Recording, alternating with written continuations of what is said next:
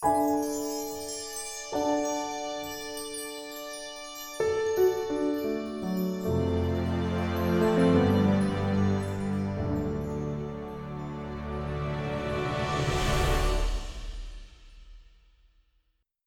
there, and welcome to the Disco Yeti podcast.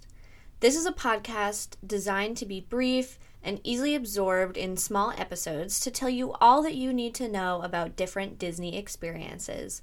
Whether you just want to live vicariously or are planning your next trip, we have episodes for you. Today, on this episode, I want to talk about my best tips for navigating in my opinion, the most crucial tool for planning a Disney vacation, and that is the My Disney Experience app. I know that this app has kind of had its ups and downs, and some people like it, some people don't. Lots of mixed reviews, but personally, I absolutely love this app. Anyone who's been to Disney with me knows that as soon as a trip is booked, as soon as it's official, I am on my My Disney Experience app practically 24 7 through all the planning process while waiting for the trip and even on the trip. It is my lifeline to Disney.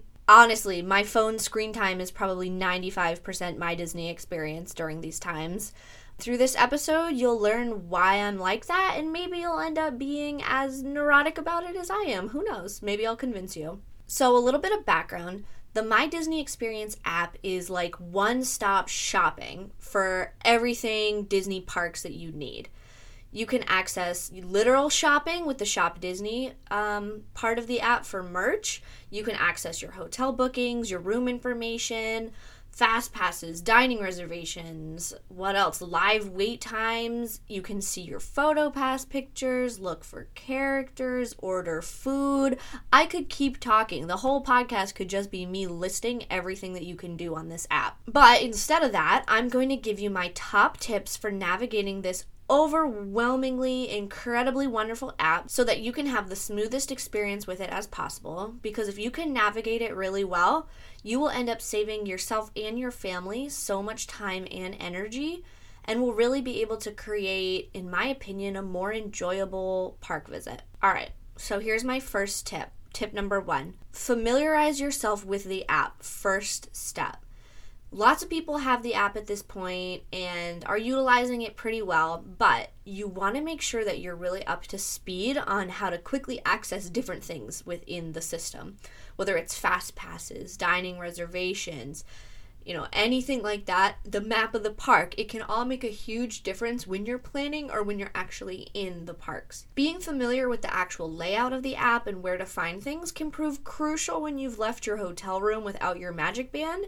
and need to use the app to unlock the door, or you've forgotten your room number and need to find it on My Disney Experience. Personally, this has happened to me many times just running out to grab something quickly and you're not thinking about it, you're not wearing your magic band yet, but you always have your phone on you and you can just go right on your phone. But the first time I tried to do this, I couldn't remember how to get to it, so it took me a couple of minutes just kind of weirdly standing outside of my hotel room, just like playing on the app trying to figure it out. But if you're already familiar with it before you go, that won't be a problem for you. That out of the way, my major tip number two is when you're in the parks, utilize the kind of new mobile ordering capabilities of this app. More and more quick service and other stands and restaurants throughout Disney are now accepting mobile ordering, and a lot of people are still really unaware of it. So, this can save you a ton of time waiting in line when you can order from your phone and go right to the specific mobile order window to pick it up. I use this uh, within the past year for the first time at Woody's Lunchbox in Toy Story Land at Hollywood Studios. And I was waiting at first, it was in the back of the line. It was a really slow line, taking a long time. And I noticed that there was a cast member standing to the side, kind of not really enthusiastically, but they were there advertising the new mobile ordering. So I got out of line and I said, Oh, can I mo- mobile order here? And they walked me through it for the first time. And literally after I ordered, I got my uh, my Pop Tart from the stand about two minutes later instead of waiting in a line that easily would have taken me at least 20 minutes. Now, it's not always going to be that fast, but it beats standing in line, you know, for all that time. I've also used this uh, mobile ordering at Aloha Isle in Adventureland to get me some of that Dole Whip because if you've been there and you've waited, that line is brutal. Sometimes it is so, so slow that it's painful, and you can only watch the magic carpets for so long before it's just too much in that line. Now, I have had some difficulties with the mobile ordering there. It can take a little while, it's not that fast to get your order. However, it's way better than waiting in the line, so I will say that. All right, so tip number three. This one's a bit more about preparing to use the app, but I really think it's still crucial. When you're planning your Disney vacation and you're getting ready to use the app to get your fast passes for each day of your trip, in advance, before this window opens, you want to plan what fast passes you want and on which days far in advance of your actual window opening up you know, and just in case you're unaware, when getting fast passes, you can get them 30 days in advance if you're not staying on Disney property and 60 days in advance if you are staying on Disney property. You can use either the Disney website or the My Disney Experience app at this point to get those fast passes. I personally prefer the app as I find it much easier to use than the website and it's more mobile. If you're out, if you're busy, you're not at home, etc., you don't have to be carrying your computer around or have access to a computer. So, back to my tip. By knowing what you want in advance for your fast passes or even for dining, you're able to quickly make your choices on the app without wasting too much time scrolling and debating and trying to find where things are when instead you can just be quick and decisive and know exactly what you want and not miss out on any of these fast passes. I won't lie, I've been known to create an Excel spreadsheet or two when planning for fast passes, days, what time of day we might want, things like that. I really recommend it because in the spring, I was getting fast passes for six full days of our trip, and I knew exactly what I wanted for what times on what days, and we ended up with everything that we wanted. Now, that was an advantage of having six full days, you know, and being able to spread things out, but the same goes for when I went this fall, and it was only a two day trip. I was able to get us mostly everything we wanted, but did need to do some slight adjusting, which I will explain in my next tip. Tip number four refresh, refresh, refresh. When you are getting dining reservations and fast passes on the My Disney Experience app, sometimes what you have to do is settle for maybe an unideal time just so you can still have the reservation to a specific place or the fast pass for a specific ride. Let me give you an example of this and what I mean. On my birthday trip this fall, we desperately, desperately, desperately wanted to ride Flight of Passage. It's one of my favorite rides in all the parks, behind Everest, of course. Uh, and the two people I was with hadn't been on the ride before.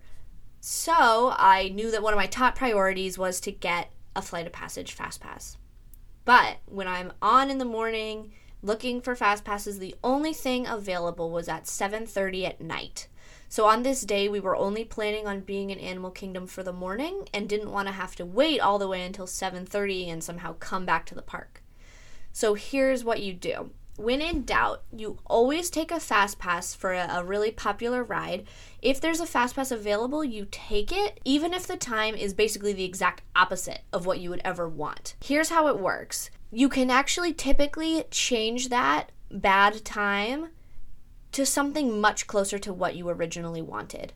And what you do as the name of this tip implies, refresh the app multiple times a day and continue to search. So, what you do is you select the option to modify your fast pass for your whole party, and it'll tell you if there are any fast passes available for that ride. Don't be discouraged if you're going days or even weeks of it saying there are no fast passes available, especially for something like Flight of Passage, where it's incredibly hard to get fast passes and is very in demand. But more often than not, by continually checking and refreshing, something will pop up from someone else altering their own plans and dropping their fast passes. Also, sometimes there are new fast passes actually released certain times of day and on certain days by Disney. For us and for Flight of Passage, after about a month of what I will admit to as compulsively checking the app, I was able to switch us from a 7:30 p.m. fast pass, one of the worst ones possible, to 8:30 a.m which was ideally what we had wanted the whole time. The same concept goes for dining reservations as well. You know, like I said, I always take a reservation, even if it's not exactly what I wanted for the time. And let me tell you, I'm not sure how true this is, but it has been true in my experience and with other people that I've talked about on this app, it seems that you're more likely to be offered other times right when they open up if you already have selected a fast pass or dining reservations for that attraction or restaurant. So, what you're doing by taking a time that you don't necessarily want is increasing the possibility that it becomes easier for you to modify to a time that you do want. I don't know if this has been proven or confirmed. It might be a conspiracy theory, but it's felt really accurate in my attempts for scheduling. Tip number five As we know, you can only book three fast passes per day of your trip in advance of your actual trip to the parks. Once you're there and you use all three of those, you're eligible to begin picking up one fast pass at a time throughout the rest of the day and depending on their availability. Speed and timing is everything for fast pass selection. So my tip is to immediately start looking for your next fast pass once you scan your magic band onto your third fast pass ride of the day honestly, as soon as you hear that incredible little noise that the fast pass scanning makes with your Magic Band and you're walking down the really long queue to get to the front of the fast pass line, open up that app, start scrolling through fast passes, and before you even get on the ride of your last fast pass of the day, you could have your next one selected. Tip number six I personally love the map feature that they've included uh, on the My Disney Experience app. I think it's an amazing way to orient yourself and familiarize yourself to the park layouts before you go. So if you're like me and have to plan a big trip to get down to Florida and to get down to Disney World, it can be really helpful to have a refresher on where certain rides are located, how you get there, you know, where new food stands can be found, and where certain characters do their meet and greets. I'm all about saving time and efficiency when I'm going to the parks, and knowing how to get to your 9 a.m. Fast Pass for Everest can really help you keep your day moving and decrease any stress associated with trying to find your way around the parks, especially if you haven't been in a little while, or like I said, aren't someone who's lucky enough to go all the time. Tip number seven. So, this is my seventh and final tip for this episode. I'm sure I'll do another one with more of my Disney tips, Disney hacks, things like that in the future. But for this podcast, my last tip is pretty short and sweet. So make your password to the My Disney Experience app something quick and easy. The app can have a real bad habit of making you sign in multiple times when you're trying to do different things in the parks, and having a simple, short password that you remember. Okay, that's huge, that you easily remember and you're not getting confused it makes a huge difference when trying to utilize all that my Disney experience has to offer. So that is the conclusion as of now of my My Disney Experience app tips. Do you have any other questions about using the My Disney Experience app to plan your vacation or even how to use it during your trip? Reach out to me on Twitter and Instagram at discoyeti underscore pod or email me at discoyeti at gmail.com with any tips, comments, or concerns. Recording this has honestly made me want to immediately grab my phone and check the wait times in Animal Kingdom, so I think that's what I'm off to do now. I'll be talking to all of you again real soon.